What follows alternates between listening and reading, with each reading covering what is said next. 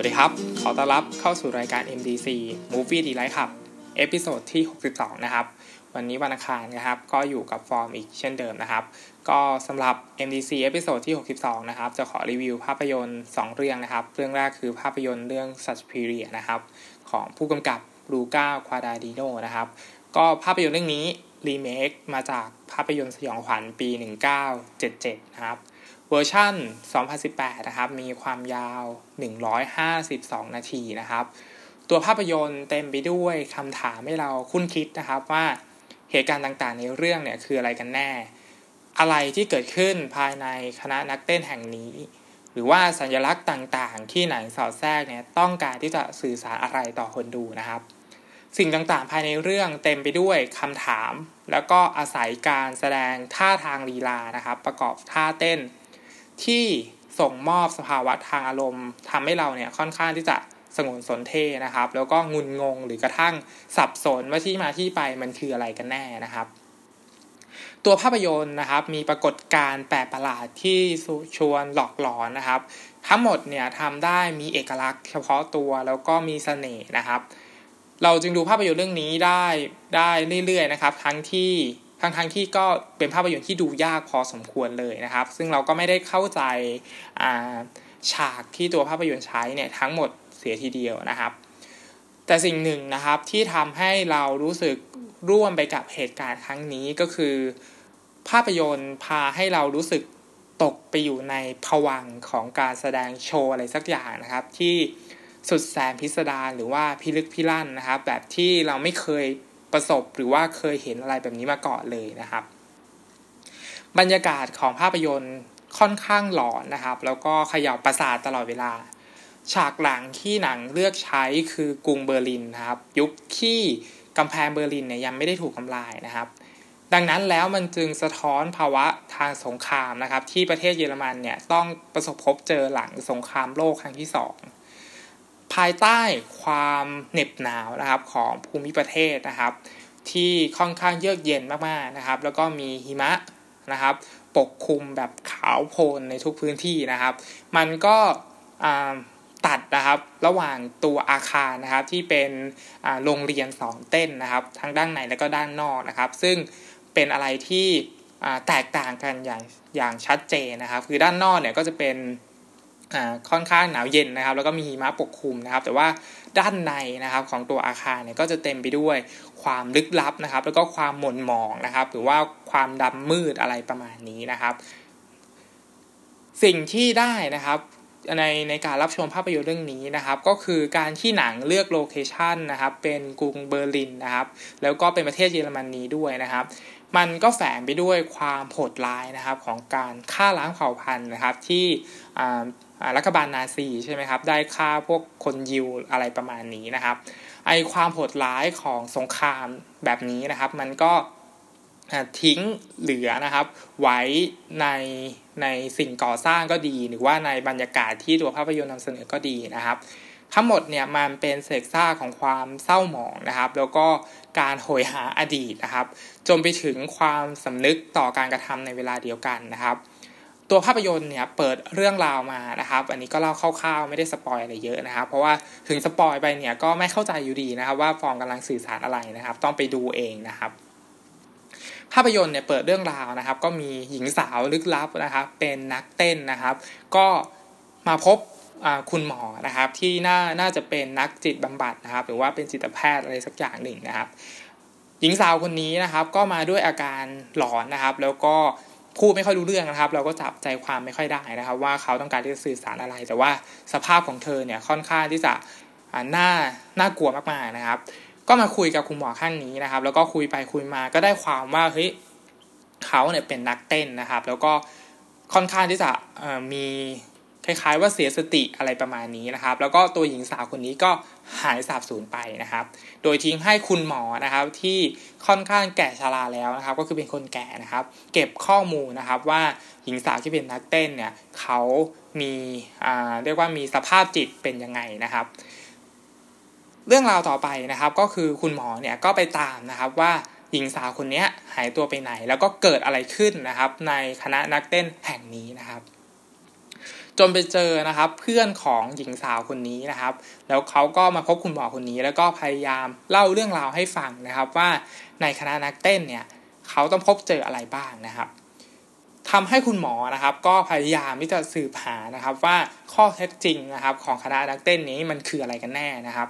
ทั้งหมดมันจึงพาให้ตัวคุณหมอท่านนี้นะครับ ต้องไปพบเจอนะครับกับเรื่องราวในอดีตนะครับ ก็คือเขาเนี่ย พักต้องพักภาคนะครับจากคนรักไปนะครับ เพราะว่าภาวะสงครามนะครับ เนื่องจากเขาเป็นชาวยิวนะครับ แล้วก็เออถ้าจะไม่ผิดก็คือน่าน่าจะเป็นชาวยิวนะครับ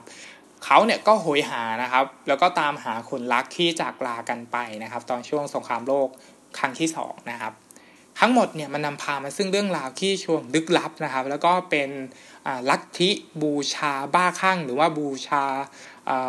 ซาตานอะไรสักอย่างหนึ่งนะครับ ซึ่งมันน่าพิศวงมากๆนะครับตัวภาพยนตร์นะครับก็ใช้ตำนานนะครับพระแม่สามองค์นะครับ แล้วก็แบ่งแบ่งการเล่าเรื่องนะครับออกเป็น 6 องค์ด้วยกันนะครับ โดยสอดแทรกเรื่องราวพระแม่ทั้ง 3 เอาไว้นะครับ แล้วก็มาเฉลยปมปัญหาตอนท้ายเรื่องนะครับ สิ่งต่างๆเหล่านี้นะครับ ที่ตัวภาพยนตร์นำเสนอเนี่ยมันก็ถูกสะท้อนตอนท้ายเรื่องนะครับ ว่าจริงๆแล้วเนี่ย ตัวพระแม่ทั้ง 3 องค์เนี่ยต้องการอะไรกันแน่นะครับทั้งหมดมันจึงสะท้อนการแย่งชิงอำนาจระหว่างพระแม่ทั้ง3นะครับที่อาจจะมองไปถึงการขึ้นสู่อำนาจด้วยการฆ่ากันอย่างโหดเหี้ยมนะครับ มุมหนึ่งเนี่ยตัวภาพยนตร์เองจึงจึงให้ภาพสะท้อนการเมืองไปด้วยเช่นกันนะครับ ที่สุดท้ายเนี่ยมันนำพามาซึ่งความเลวทรามต่ำช้านะครับ ของการฆ่าล้างเผ่าพันธุ์หรือว่าต้องฆ่ากันแบบเลือด ศาสาดอะไรมากๆเลยนะครับ ที่ตัวภาพยนตร์มันนำเสนอนะครับนักแสดงทุกคนนะครับในเรื่องรับบทกันได้ยอดเยี่ยมมากๆนะครับ โดยเฉพาะดากต้าจอห์นสันนะครับ ก็ถ้าใครจำได้นะครับ คือแสดงเรื่องฟิติเชตนะครับ ก็เรื่องนี้เนี่ยแสดงได้ดีมาก แล้วก็ตัวดากต้าจอห์นสันเนี่ยเคยเคยร่วมงานกับผู้กำกับท่านนี้มาแล้วนะครับ ก็ให้อารมณ์ที่ชวนหลอนประสาทมากๆนะครับ แล้วก็มีท่าทางในการเต้นที่ปลุกเร้าอารมณ์ได้อย่างดีเยี่ยมนะครับ คือตัวดากต้าจอห์นสันเนี่ยก็เป็น นักเต้นนะครับที่มาจากสหรัฐอเมริกานะครับ แล้วก็รู้สึกซาบซึ้งนะครับในคุณครูที่สอนเต้นนะครับที่ที่นี่ก็เลยมาสมัครเรียนเข้าเต้นที่นี่นะครับ โดยที่มาแทนที่กับหญิงสาวที่ที่เล่าไปตอนเริ่มต้นนะครับ ส่วนนักแสดงอีกคนหนึ่งก็คือทิลดาสวินตันแสดงเรื่องนี้ได้ตีบทแตกกระเจิงทุกบทนะครับ แล้วก็ยิ่งไปกว่านั้นเนี่ยยัง ยังดูเหมาะสมกับบทบาทครูใหญ่ในโรงเรียนสอนเต้นลึกลับแห่งนี้ด้วยนะครับ เพราะว่าทุกครั้งที่ที่ภาพเนี่ยโฟกัสไปที่หน้าของทิลดาเนี่ยมันจะมีความอ่ามันจะมีแววตาที่ที่เรารู้สึกว่ามันมีอะไรที่มันลึกลับช่วงหน้าค้นหา แล้วก็มีเล่ห์เหลี่ยมเล่ห์กลอะไรที่มันมันมันมันน่ามันน่าพิศวงมากๆนะครับ ในในในการที่ตัวทิลดาเนี่ยแสดงเป็นเป็นคุณครูใหญ่สอนเต้นนะครับ ซึ่งเป็นอะไรที่ work มากๆนะครับ นอกจากนี้เนี่ยทิลดาสวินตันเนี่ยยังแสดงเป็น 3 บทบาทในเรื่องนะครับ ก็คือแสดงเป็นคุณครูใหญ่แน่นอนนะครับ เพราะว่าเราเห็นหน้าทิลดานะครับ กับอีก 2 ตัวละครนะครับ ก็คือตัวละครนะครับที่เป็นผู้ชายนะครับ ก็คือเป็นคุณหมอจิตแพทย์นะครับ ที่เล่าไปตอนแรกนะครับ ที่โหยหาว่าอดีตของตัวเองนะครับ แล้วก็ลืมภรรยาของตัวเองไปไม่ได้นะครับ ส่วนตัวละครที่3นะครับจะเป็นตัวละครอะไรนะครับ ก็ไม่สปอยแล้วกันนะครับ ซึ่งเป็นทีเด็ดตอนท้ายเรื่องเลยนะครับ ก็ทั้ง 3 ตัวละครนี้ถ้าคือถ้าไม่ได้สังเกตดีๆ ก็จะไม่รู้เลยว่าเป็นชิรัสมินตันแสดงนะครับ ซึ่งเป็นอะไรที่ยอดเยี่ยมมากๆนะครับ งานภาพก็เป็นงานกำกับภาพของคุณสองสยมภูมิตีพรอีกอีกแล้วนะครับ ก็คืออตอนตอนที่ลูก้าวาราดิโนเนี่ยทำคอมีบายูเนมนะครับ ก็เป็น คุณสองนะครับสยมภูมิมุกตีพร้อมก็มากำกับภาพงานภาพด้วยนะครับ แล้วก็เพิ่งมีภาพยนตร์ไทยใช่ไหมครับเรื่องนาคีภาคสองนั่นเองนะครับหรืองานภาพของภาพยนตร์เรื่องนี้เนี่ย เราเรียกได้ว่ามันค่อนข้างที่จะแปลกประหลาดมากๆแล้วมันก็ช่วยส่งเสริมความลึกลับของตัวเนื้อหาเนี่ยได้ดีมากๆนะครับ คือมันเป็นการประกอบสร้างให้ตัวเนื้อหาเนี่ยมันดูหลอน มันดูลึกลับ มันดูน่ากลัว แล้วก็ตัดสลับฉากนะครับ ที่มันโอเคมากๆนะครับ ก็มันมันมันมันเป็นฉากที่ที่มันมันมีสัญญาอะไรแอบแฝงไว้นะครับ ซึ่งเราจะต้องไปตีความกันเอาเองนะครับ โดยเฉพาะฉากไฮไลท์ต่างๆนะครับ ที่ตัวตัวภาพยนตร์เวอร์ชันนี้นะ Suspiria เวอร์ชันนี้เนี่ยนำเสนอมันมีมุมมองที่พิเศษแปลกตามากๆนะครับ แต่ถึงกระนั้นเนี่ยด้วยการใช้ลูกเล่นต่างๆ มากมายแบบนี้นะครับ จนอาจจะทำให้มันดูล้นไปบ้างในบางมุมนะครับ ก็ทำให้ ช่วงขณะที่ดูเราเกิดคำถาม แล้วอาจจะดูไม่รู้เรื่องนะครับ ในบางสถานการณ์หรือว่าเราก็อาจจะมโนไปเองว่าเรารู้เรื่องแต่จริงๆเราอาจจะไม่รู้เรื่องก็ได้นะครับอะไรประมาณนี้นะครับ ซึ่งมันก็เป็นอะไรที่ต้องไปตีความกันต่อไปนะครับ อย่างไรก็ตามนะครับ ตัวภาพยนตร์ค่อนข้างดูยากพอสมควรเลยนะครับ แล้วก็ไม่เหมาะที่จะเสพเพื่อความบันเทิงอย่างเดียวนะครับ เพราะว่ามันแทบที่จะไม่ได้ส่งมอบความบันเทิงในในมุมที่แบบ สดใสนะครับ แต่มันเป็นสายดาร์กแล้วก็ต้องการงานอาร์ตงานศิลปะ ต้องการที่จะตีความในช่วงขณะที่ดูนะครับ ด้วยเนื้อหาสาระของมันก็ดีนะครับ ที่ต้องอาศัยการการคุ้นคิด การตีความการถอดรหัส หรือว่าถอดสัญญาของภาพยนตร์เรื่องนี้นะครับรวมไปถึงภาพยนตร์ก็มีฉากความรุนแรง มีเลือดสาดนะครับ แล้วก็ใช้ คือมันต้องใช้ความอดทนค่อนข้างสูงนะครับ ในในการที่ต้องพบเจอภาวะที่น่าอึดอัด แล้วก็ชวนงงนะครับ ว่าเฮ้ยตกตะลึงว่าสุดท้ายแล้วเนี่ยเรากำลังรับชมอะไรอยู่ แล้วเรากำลังดูอะไรอยู่นะครับ ก็ตรงเนี้ยมันจึงเป็นสิ่งที่ทำให้ตัวภาพยนตร์เนี่ยค่อนข้างที่จะเข้าถึงยากนะครับ แล้วก็จับต้องได้ยากอย่างเสมือนเรารับชมงานศิลปะนะครับ ที่ต้องอาศัยความ อาศัยความอาศัยการตีความแล้วกันนะครับ ว่าเฮ้ยเขาต้องการที่จะสื่ออะไรนะครับ หรือว่าคนสร้างเนี่ยต้องการที่จะสื่ออะไรในหลากหลายเรื่องราวนะครับท้ายสุดแล้วภาพยนตร์เรื่องสัตว์พีเรียนะครับ จึงเป็นงานที่เหมาะสำหรับคนที่ต้องการความแปลกใหม่นะครับ ต้องการมุมมองใหม่ ๆ แล้วก็วิธีนำเสนอใหม่ ๆ ของภาพยนตร์แนวสยองขวัญระทึกขวัญนนะครับ ที่ทำงานได้ดีนะครับ แล้วก็ คือถ้าใครชอบเนี่ยก็จะชอบไปเลยนะครับ แต่ถ้าใครไม่ชอบก็คงจะเกลียดภาพยนตร์เรื่องนี้ไปเลยนะครับ ซึ่งตัวฟอร์มเนี่ยก็อยู่อารมณ์ประมาณว่าชอบนะครับ แต่ไม่ได้ชอบมากนะครับ ก็ก็ก็รู้สึกว่าเฮ้ยมันก็แปลกตาดี มันก็เป็นอะไรที่เราไม่เคยได้รับชมแล้วกันนะครับ แล้วก็เป็นภาพยนตร์อีกหนึ่งเรื่องของปีนี้นะครับ ที่ที่ค่อนข้างแปลกประหลาดนะครับ แต่ว่าภาพรวมทั้งหมดเนี่ยมันทำได้ค่อนข้างมีเอกลักษณ์ และก็มีเสน่ห์มาก ๆเลยนะครับ แม้ว่าเรื่องราวมันจะชวนให้เราตั้งคำถามมากมาย แล้วก็ไม่ได้เฉลยอย่างตรงไปตรงมาเสียทีเดียวนะครับ แต่ว่าทั้งหมดก็ล้วนมีเสน่ห์นะครับทำให้เรารับชมได้ตลอดทั้งเรื่องนะครับ ด้วยความเพลิดเพลินแบบรู้สึกแปลกๆอะไรประมาณนี้นะครับ ก็อันนี้สำหรับใครที่ชอบของแปลกนะครับ ใครที่อยากรับชมภาพยนตร์แนวสยองขวัญแปลกๆนะครับสัตว์พีเรียนะครับ แนะนำเลยนะครับ สำหรับเรื่องที่2นะครับคือภาพยนตร์เรื่อง Bohemian Rhapsody นะครับ ก็เป็นภาพยนตร์ของผู้กำกับ Bryan Singer นะครับ ก็ตัว Bryan Singer นะครับกำกับ X-Men นะครับ แล้วก็กำกับภาพยนตร์ฮีโร่หลาย ๆ เรื่องเลยนะครับสำหรับ Bohemian Rhapsody นะครับ ก็เป็นเรื่องราวเรื่องเล่านะครับ ของวงล็อกระดับตำนานนะครับ ก็คือวง Queen นั่นเองนะครับ ก็ตัวภาพยนตร์เนี่ยเล่าไทม์ไลน์ของวง Queen นะครับ ตั้งแต่เริ่มต้นนะครับ จนถึงช่วงการแสดง คอนเสิร์ตสด Live Aid นะครับตัวภาพยนตร์เนี่ยเล่าชีวประวัตินะครับของการกำเนิดวงล็อกในตำนานนะครับก็คือวง Queen นะครับ ในขณะเดียวกันเนี่ยก็เล่าชีวประวัติของ Freddie Mercury ไปด้วยนะครับ ก็คือนักร้องนำของวงไปพร้อมๆกันนะครับสำหรับเราเรารู้สึกสนุกมากๆนะครับ ตอนที่ดูภาพยนตร์เรื่องนี้นะครับ แล้วก็เรื่องราวภายในเรื่องเนี่ยถูกเล่าขนานเป็น เป็นเส้นตรงนะครับ แล้วก็เข้าใจง่ายไม่ไม่ได้ซับซ้อนอะไรเลยนะครับ รูปแบบการนำเสนอของ Bryan Singer เนี่ยค่อนข้างเป็นเป็นสูตรสำเร็จนะครับ แล้วก็เล่าไทม์ไลน์เปิดต้นเรื่องการแสดงคอนเสิร์ต Live Aid นะครับ แล้วก็พาเราย้อนไปถึงจุดเริ่มต้นของวง Queen นะครับว่ามีที่มาที่ไปยังไงนะครับ แล้วก็สมาชิกแต่ละคนเนี่ยทำอะไรกันก่อนที่จะมาเป็นวงล็อกระดับตำนานวงนี้นะครับ หรือว่าความเป็นมาเป็นไปนะครับ ของแรงบันดาลใจในการแต่ง เพลงแต่ละซิงเกิลเนี่ยนะครับ โดยเฉพาะเพลง Bohemian Rhapsody เนี่ยครับ ที่เป็นชื่อภาพยนตร์เรื่องนี้เนี่ย ก็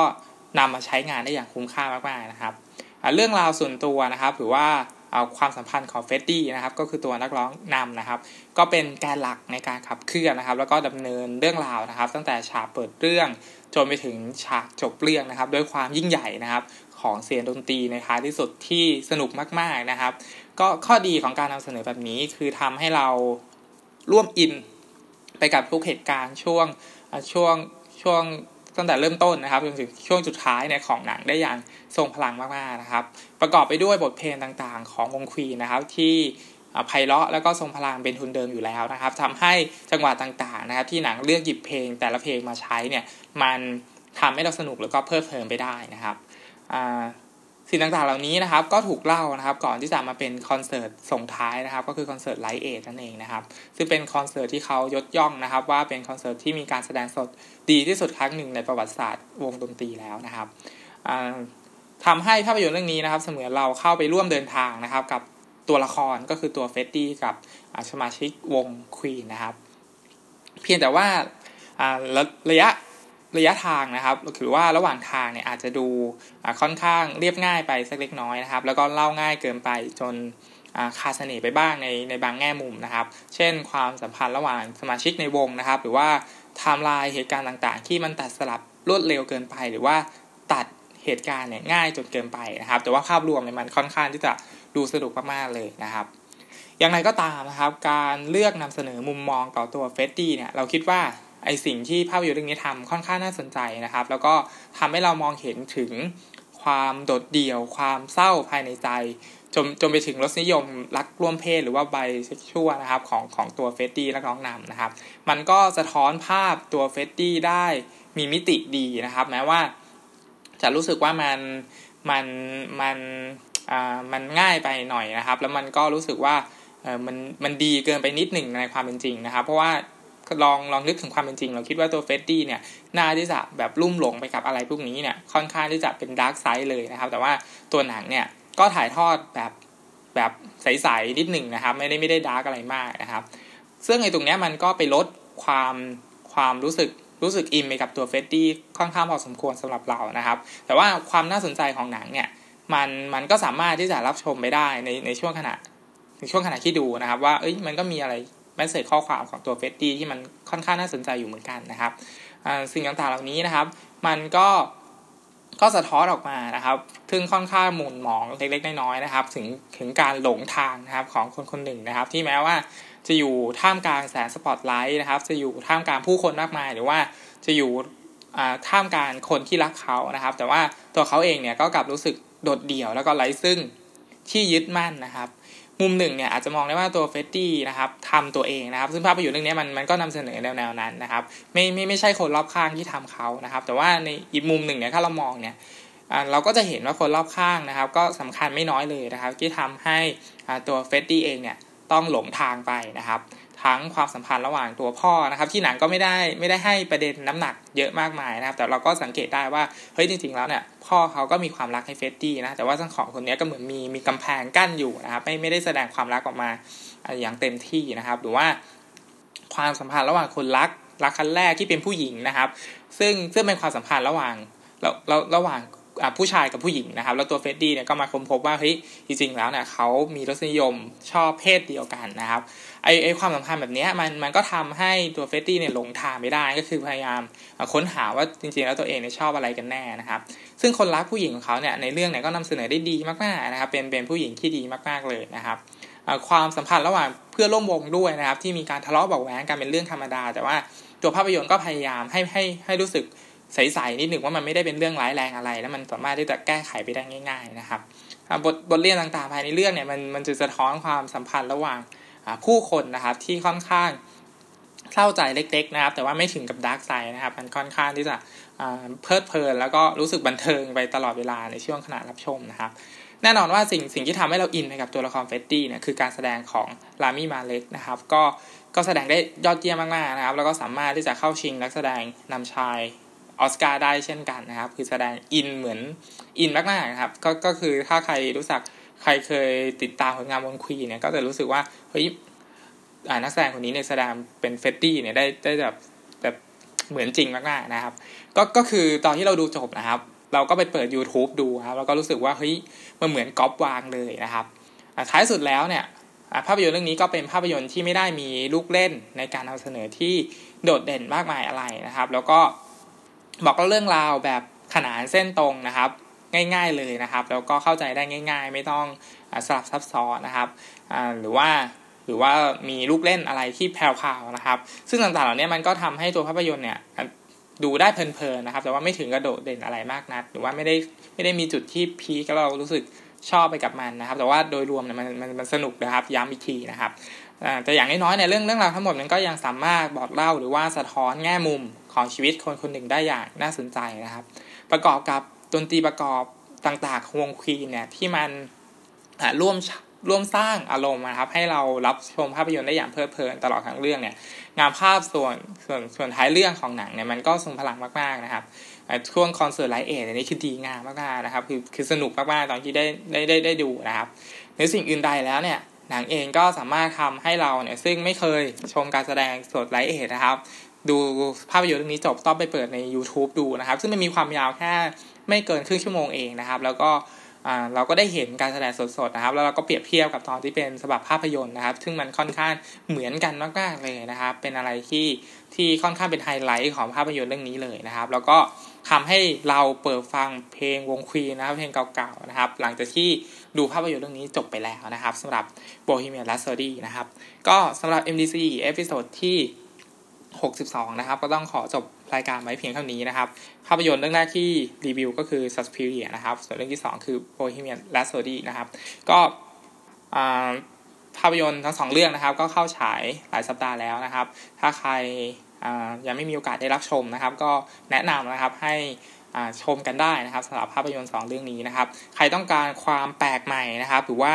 ต้องการภาพยนตร์ที่แปลกตานะครับ แนวสยองขวัญนนะครับ ก็สัตว์พีเรียเนี่ยน่าจะตอบโจทย์นะครับ แต่ว่าถ้าใครรักเสียงดนตรีนะครับ แล้วก็เป็นแฟนวงควีนอยู่แล้วก็ไม่น่าที่จะพลาดสำหรับภาพยนตร์เรื่อง Bohemian Rhapsody นะครับสำหรับสัปดาห์นี้นะครับ ผมฟอร์มต้องขอจบรายการไว้เพียงเท่านี้นะครับ แล้วพบกันใหม่สัปดาห์หน้านะครับ ขอให้รับชมภาพยนตร์อย่างมีความสุข สวัสดีครับ